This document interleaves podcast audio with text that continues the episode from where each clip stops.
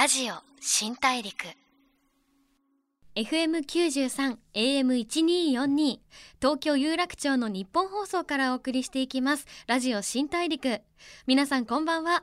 フリーアナウンサーの高橋真奈です。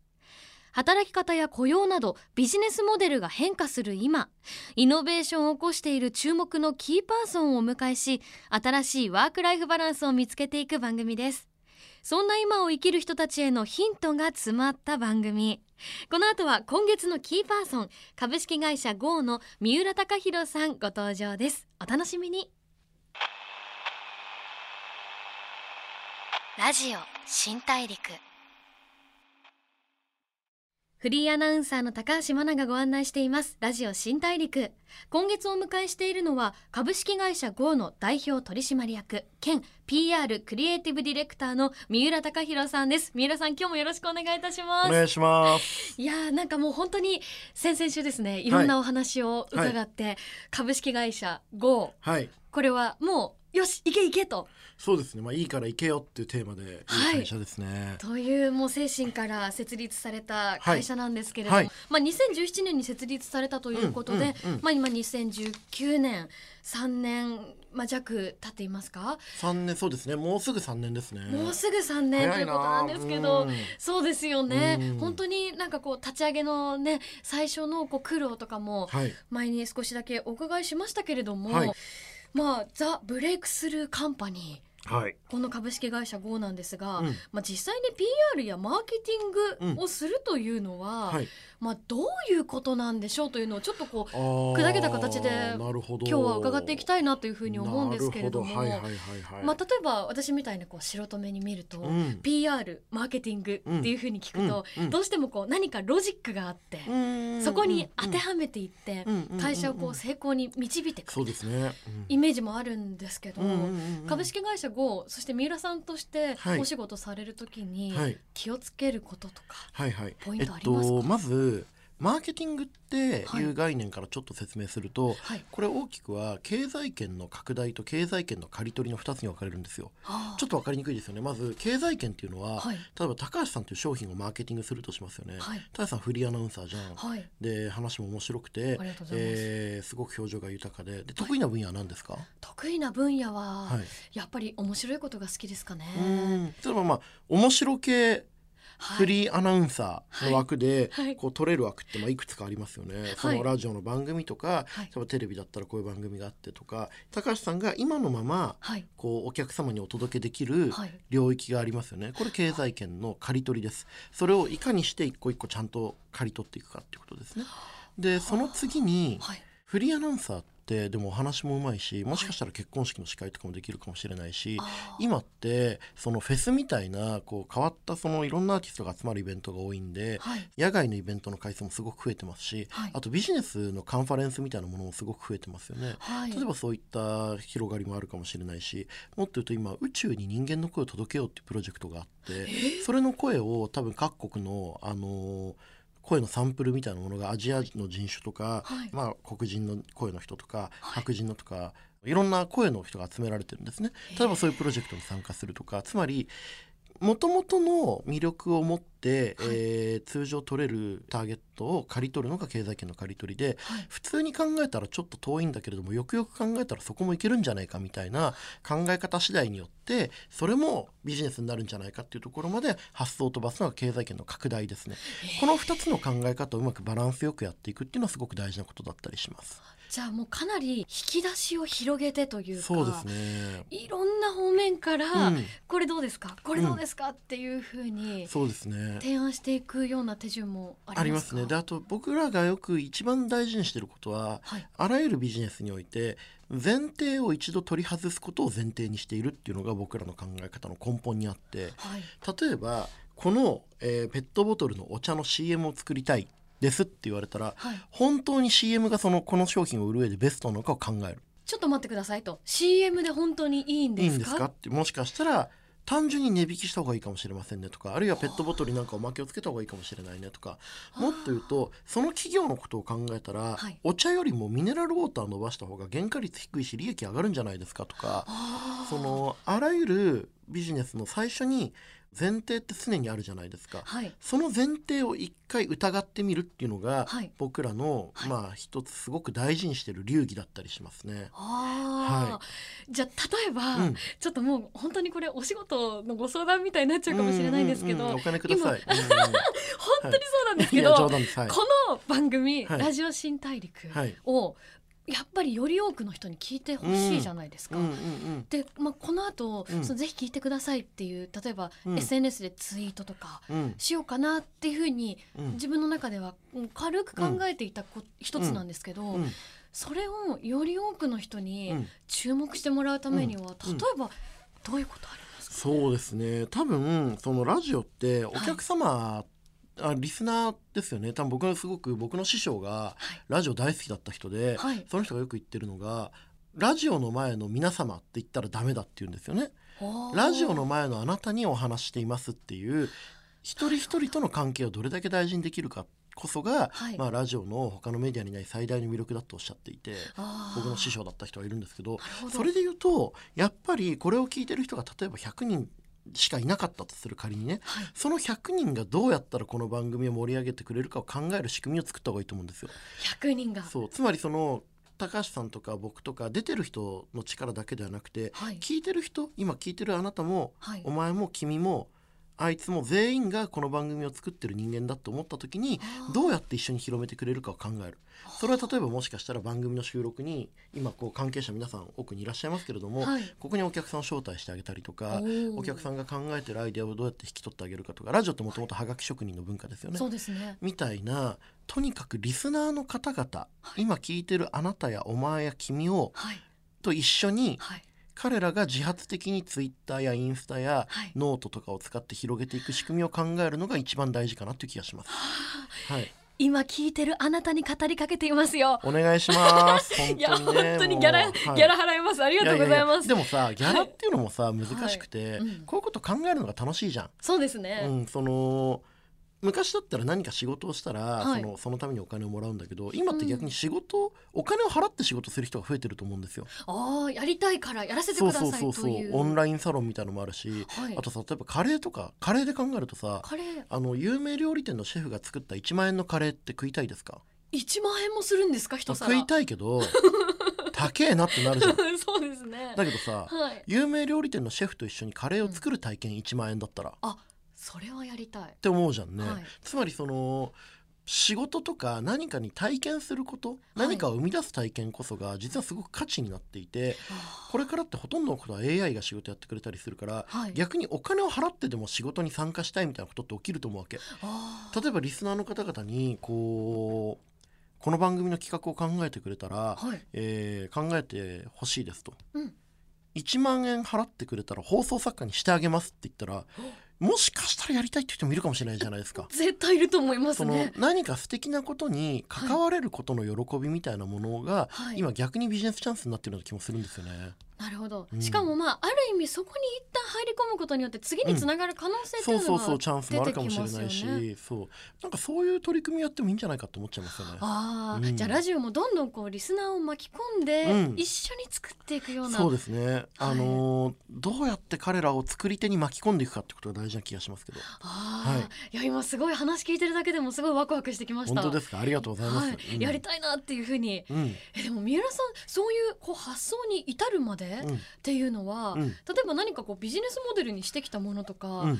さっきちょっとちらっとお話出ましたけど師匠みたいな人がうん。うん。いたりとかしたんですか、はいあのーまあもともと大手の広告会社にいたんで、はい。10年間くらいですねいて、まあ、いろんな方から教えをいただきましたけども。はい。はい、なるほど。じゃあもう本当にいろんな先輩からのノウハウを吸収しつうん。つ、うん応用に変えるという感じそうですすね。なんか別に何か仕事を具体的に習ったっていうよりははい、やっぱりその人の姿勢とかうん、なんかね一個一個のことはそんな大事じゃないと思ってるんですよ。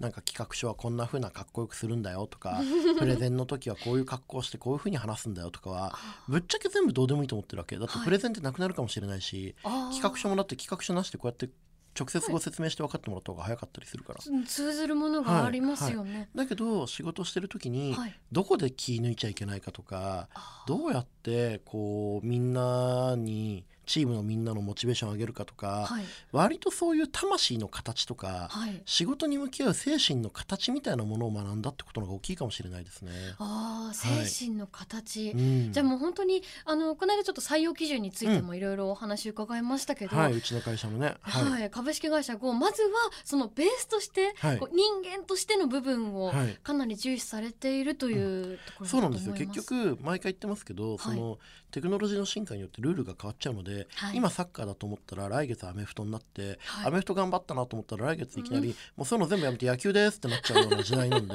何か一個のスキルを身につけることってもははい。やそんなに大事じゃなくて、あー。どういうルールになっても、はい。すぐに動ける瞬発力やはい。筋力やスタミナの方が大事だと思っているので、割とそういう意味で言うと人間力だったりとか、はい。そのスキル以上のはい。人間としての魅力、人間としての誠実さはい。そういったものをすごく大事にしてますね。それが僕自身もそうだと思ってますし、はあーなるほど。でもベースにそれがあった上で、うん。やっぱりこう仕事に生きるようなうん。アイディアなんかも自分の中に入れていかなきゃいけないのかなっていうふうに私は思っちゃうんですけどなんかそのインプットするのに心がけることとかって特別ありますか、これねよく聞かれるんですけど、はい。インプットしないようにしてるんですよ。あ逆にしない？いやまあ最低限しますけどそのはい。本読んだりとか、うん。つまりね気持ち悪いやつになったらダメだと思ってるんですよ。気持ち悪い。なんかこうマニアックな人いるじゃないですか。テクノロジーについてもめちゃめちゃ語り出すとか、そうですね。そうすごい大事なことで知ってることは僕もすごく勉強になるんですけれども、はい。僕らの場合ってどこまで行ってもあの企業の方クライアントさんの、はい。えービジネスを一般の生活者にお届けすることがやっぱりすごく大事なのではい。一般の生活者の気持ちが分かんなかったらダメなんですよね。あそこを結構すごく大事にしているので、ーはいあんまりこう必要以上にマニアックに、はいえー情報収集することは特にはしていないです。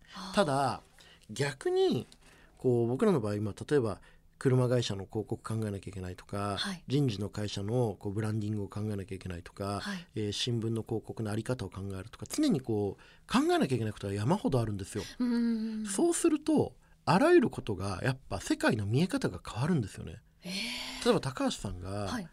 ある、えーシェフを好きになったとします。シェフをフランス料理のシェフに恋愛の気持ちになったとします。かっこいい。っていう人がいるとしたらいいでしょ？はいでもそしたらさ、はい。い、ろんなフレンチのレストラン見るたびにさ、うん。あなんかこういうお店もあるんだとか、あ例えば彼氏がさ「い。やでも今のお店さすっげえ忙しくてさ、ん。給料も安いからでもお店美味しいんだけどね転職して別の店行こうと思ってんだよ。なんか知ってる?」って言われたら、はい。パッと思いつかないかもしれないけどそれ以来あらゆるさフレンチ料理を見るたびにさ「はい。あここ彼氏転職したらいいかも」とか 思うようになるでしょ。ちょっと注目しちゃいますよね。確かに。そう。意識的に。そう。何か解きたい問題があると世界の見え方が変わるから、あー。普通に生きてるだけでインプットされるようになるわけ。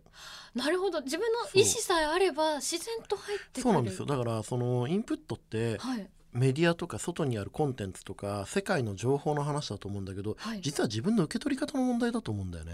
あそう、ー確かにそうですね。う、ん、なんかこう無理にインプットしようしようっていうふうに思うと、意外と入ってこないというか、なんかさ小学校の時とかってさ読みたい本だけどさ課題図書って言われた瞬間読みたくなくなるじゃない？あーわかります、俺だってほんとドラえもんすごい好きだったんだけど、はい。なんでかわかんないんだけど理科の授業でドラえもんと恐竜の漫画を課題図書って言われた瞬間読めなくなっちゃって。あら、そういうことってあるじゃん人間って、まあ、ありますね。なんかこううん。強制されると反抗したくなるんじゃないけそうなどんですよ。なんかそういう天の弱なとこ出ちゃったりとかしますね。から一日なんか毎月10冊本を読もうっていう習慣を立てるのもとても素晴らしいことだと思うんですけれども、はい。それよりもうん。例えば、えー今のそれこそね海外でも話題になってますけれども、はい。えー環境について大人ができることは一体何だろう、ちょっとと真剣に考えようって思った瞬間はい。あらゆるものの見え方が変わると思うわけ。ペットボトルって本当にいいんだっけとか。普通に生きてたらペットボトルについて思うこと何もないじゃん。ないですね。でも環境問題について考えたらペットボトルってすごく不安になるじゃない？ね。ストローもそうだし。そうですね。あるいは今愛知トリエンナーレがはい。いろいろまあ文化庁とのアートのその国とアートの問題っていうのはすごく課題になってるじゃない？はい。と思ったら今度は例えばコンビニに置いてあるエロ本の棚ってどうなるんだっけとか。国が表現について規制する時ってどこまで表現につ何何が表現で何が表現じゃないんだっけとか。確かに。問題があるとインプットできるようになるんですよ自然に。そうですね、うん、自分の中の問題意識。そう。インプット体質になる問題があるインプット体質、と。うん。なるほど。それをまあ続けていくことでしかもこう自分の本当にインプットしたいものとか、はい好きなものとかはい。得意分野とかもはい。分かってくるような気がしますね。そうですね。だから関心を持てないものもあるし、はい、そういうその何か関心のある課題と向き合うことによって自分の好きなこととか自分が知りたいことが逆に見えてくるってことあるかもしれないですね。なるほど、うん、じゃあちょっとまたはい。この後、はい。三浦さんのその好きについてもはい。いろいろ伺ってもいいでしょうか、恋バナですか？それもよろしいでしょうか？絶対違うじゃん。よろしくお願いします、ありがとうございます。ラジオ新大陸。FM93 AM1242 東京有楽町の日本放送からお送りしています。ラジオ新大陸。今イノベーションを起こしている注目のキーパーソンをお迎えし新しいワークライフバランスを見つけていくプログラムです。今月は株式会社 GO の代表取締役兼 PR クリエイティブディレクターの三浦貴弘さんをお迎えしています。三浦さん引き続きよろしくお願いいたしおます。願いします。いやー、まあ、あの前半ではですね、はい。好きについて、うんうんうん。まあ、そのインプット体質などについてうんいろいろお伺いしていったんですけれども、はいはい。まあ、この三浦さんが代表を務める株式会社 GO ですが、はい。まあ三浦さんの好きっていう分野も、うん。たくさんこういろんな要素が集められてるんじゃないかなというふうに思うんですけど、まあ、簡単に言って、うん。この株式会社 GO をやっていて、うん。一番楽しい瞬間ってどんな時ですか？一番楽しい瞬間これも毎回ちょっと言葉が厳密に言うと楽しいも気持ちいいも嬉しいもはい全部違うじゃん。あー違いますね。うん楽しいで言うとやっぱり企画が思いついた瞬間ですよね。ああこれで世の中こんな風に変わるなとか、はいこんなこと世の中に出たらめちゃくちゃはいいろんな人が喜んでくれるだろうなっていう風にはい思いついた瞬間と、はい実際それがまあ世に出て、はいこう世の中の景色がちょっとでも変わった瞬間っていうのは、はいもうすごく楽しいですね。で一方で嬉しい瞬間っていうのもやっぱりあってはい。これ一体何かっていうとやっぱり社員の家族に感謝された時なんですよね。社員の家族。そうこの間ねうちの会社のそのがプロデュースしてるフェスがあってワイヤードはい。ミュージックフェスっていうフェスティバルがあって、はい。名古屋でやった名古屋というかうんあの名古屋ですね。名古屋の方で、中部国際空港の近くの会場でやってたんですけど、はい。そこにね僕ね全然かかってなかったんで完全にただ遊びに行ったんですよ。一応まあプライベートで。まもうまあプライベートでもないんだけど、はい。一応なんていうの挨拶代表をずらして挨拶しに行ったんですよ。はい。本当みんな一生懸命働いてる中で、はい。そこですごく忙しく頑張ってるうちのプロデューサーのリーダーで、はい。田中ってやつがいるんですけど、はい。もうめちゃめちゃ働いてるわけ。もうもう本当になんだろうなこっちが心配になるし、はい。こうこんくらい働いてるってはい。メディアで言ったら、あれ俺ちょっと労働基準法みたいな 感じになっちゃうくらい頑張ってるやつがいて、そのメンバーが、はい。こう会場にまあ奥さんとお子さんといらっしゃっていて、はい。で彼が働いてる間にはい。裏でちょっと奥さんに話したのが、はい。彼はもともと日本で一番大きい広告会社にいたんだけど、はい。転職してからもう忙しくて全然帰ってこれなくなっちゃって大変なんですけど、はい。でもすっごく前にいた時よりも楽しそうで見てて嬉しいですって言われた時はめちゃくちゃ嬉しかったな。ああそれはもう取締役冥利に尽うきる、んまあそうですね。経営者としてやっぱり社員、やっぱりね一番大事なのはね仲間なんですよ。仲間。うん、やっぱりそのみんなでこう世の中を変えたいみたいな大きいテーマでやってる時に、はい僕はもうこれもやっぱり師匠からずっと言われてることなんですけどもクライアントよりも大事なのは仲間だっていうことを言われていてもちろんクライアントもすごく大事なんですけども、はい。クライアントって世の中に会社って1万社くらいあるんで、まああ、極端な話、はい。そのあるプロジェクトでお互いの目指してるものが違ったら、はい。それは分かれてもいいと思うんですよね。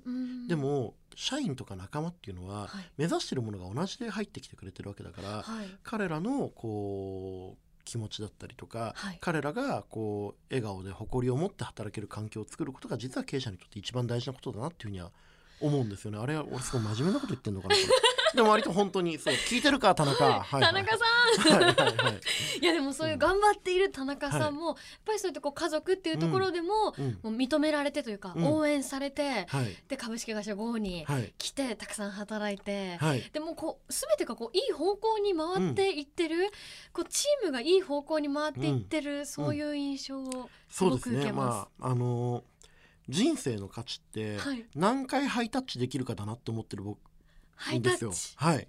もう「イヤー!」みたいなはい。気持ちよくこうみんなで成功を分かち合える瞬間が何回あるかだと思ってるのではい。そのためにやっぱりいい仲間といいプロジェクトといいクライアントと一緒にやっていくってことがすごく大事だなと思ってるんですよね。いやーなんかあのすごく、まあ、夜の番組なんで、うん。込み入った話ですけど、うん。やっぱそういったハイタッチとか、うん。まあ、先日あの笑顔でいつもはい大きな声で挨拶するとはい。い。うふうに、はい。そう結構濃密なコミュニケーションを交わしていると、はい。社内ではい。恋愛とかっていうふうに至ったりしますか、これですね。ありがとうございます。いい質問ですね。えっと社員がね今20人いて、はい。えー男性7割女性3割くらいですね。はい、えーっとで僕は別に社内恋愛を禁じてるつもりは全くありませんし、はい。えーむしろそういう出会いがあったりとか気持ちが通じ合うことは応援しているんですけれども、はい。今のところ一切ないですね。あえ？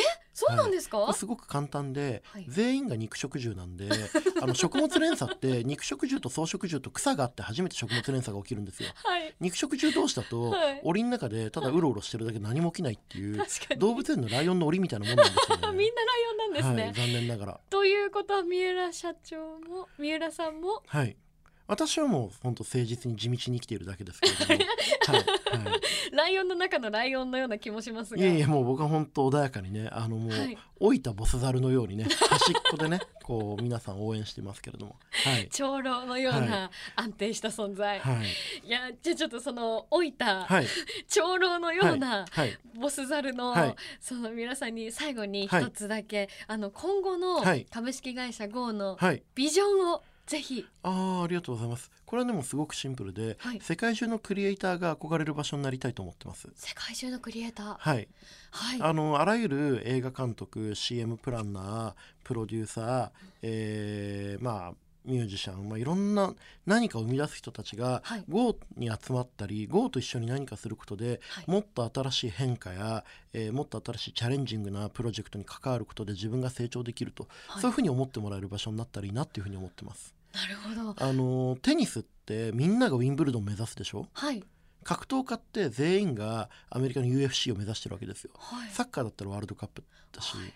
あの世界中のクリエイターが GO で働きたいと思えるような会社になっていきたいなと思ってます。なるほど、はい、もうそれは頂点という頂点というよりも最先端かな、最うん、先端、つまり三角形の一番上っていうのははい。もっと多分大きい会社があったりとか、はい。い、ろいろあると思うんですけれども、はい。最先端クリエイティブっていうことをテーマにして、はい。一番新しいことクリエイティブっていうビジネスの可能性を広げていけるはい。場所になりたいなと思っているので、はい。あのー大きいこと儲かることよりも新しいことチャレンジングなことに魅力を感じることが本物のクリエイターだと思っているので、そういった人たちが憧れて集まってくる場所にしたいなと思ってます。なるほど、はい。い、やこれからももっともっと新しいプロジェクトもいろいろ生まれていくんだろうなというそうですね、えーっと10月17日ですけれども今日10月20日はいの、えー朝日新聞とかですごく面白いことが発表されるような気がします。なるほど、い。それもじゃあ期待してよろしいでしょうか、はい、よろしくお願いします。お願いします。ありがとうございました。ラジオ新大陸。FM93 AM1242 東京有楽町の日本放送からお送りしてきましたラジオ新大陸株式会社 GO の代表取締役兼 PR クリエイティブディレクターの三浦貴弘さんをお迎えしてお話伺ってきました。いやー面白い話たくさん出てきましたよね。いかがだったでしょうか？私かなり印象的な話がたくさん出てきた中でも1万円のカレーを買うよりも1万円でそのシェフがカレーを作っているところを一緒に見て体験できるそういうプランだと参加したくなりますよねというお話ありましたよね。でラジオの話にも絡めていただきましてラジオもそういうふうにこれからは体験としてリスナーと一緒に何かを作っていけばもっともっと広がりがあるんじゃないかというお話を伺いました。うん本当にそう思います。ラジオ新大陸ももっともっといろんなリスナーに広げられるようにいろいろ工夫できるところこの後もラジオ業界いろいろ変わっていくんだろうなというふうにも思いました。次回もたくさんの発見を皆さんにもしていただけたらと思います。ラジオ新大陸今月のご案内役フリーアナウンサーの高橋真奈でした。ラジオ新大陸。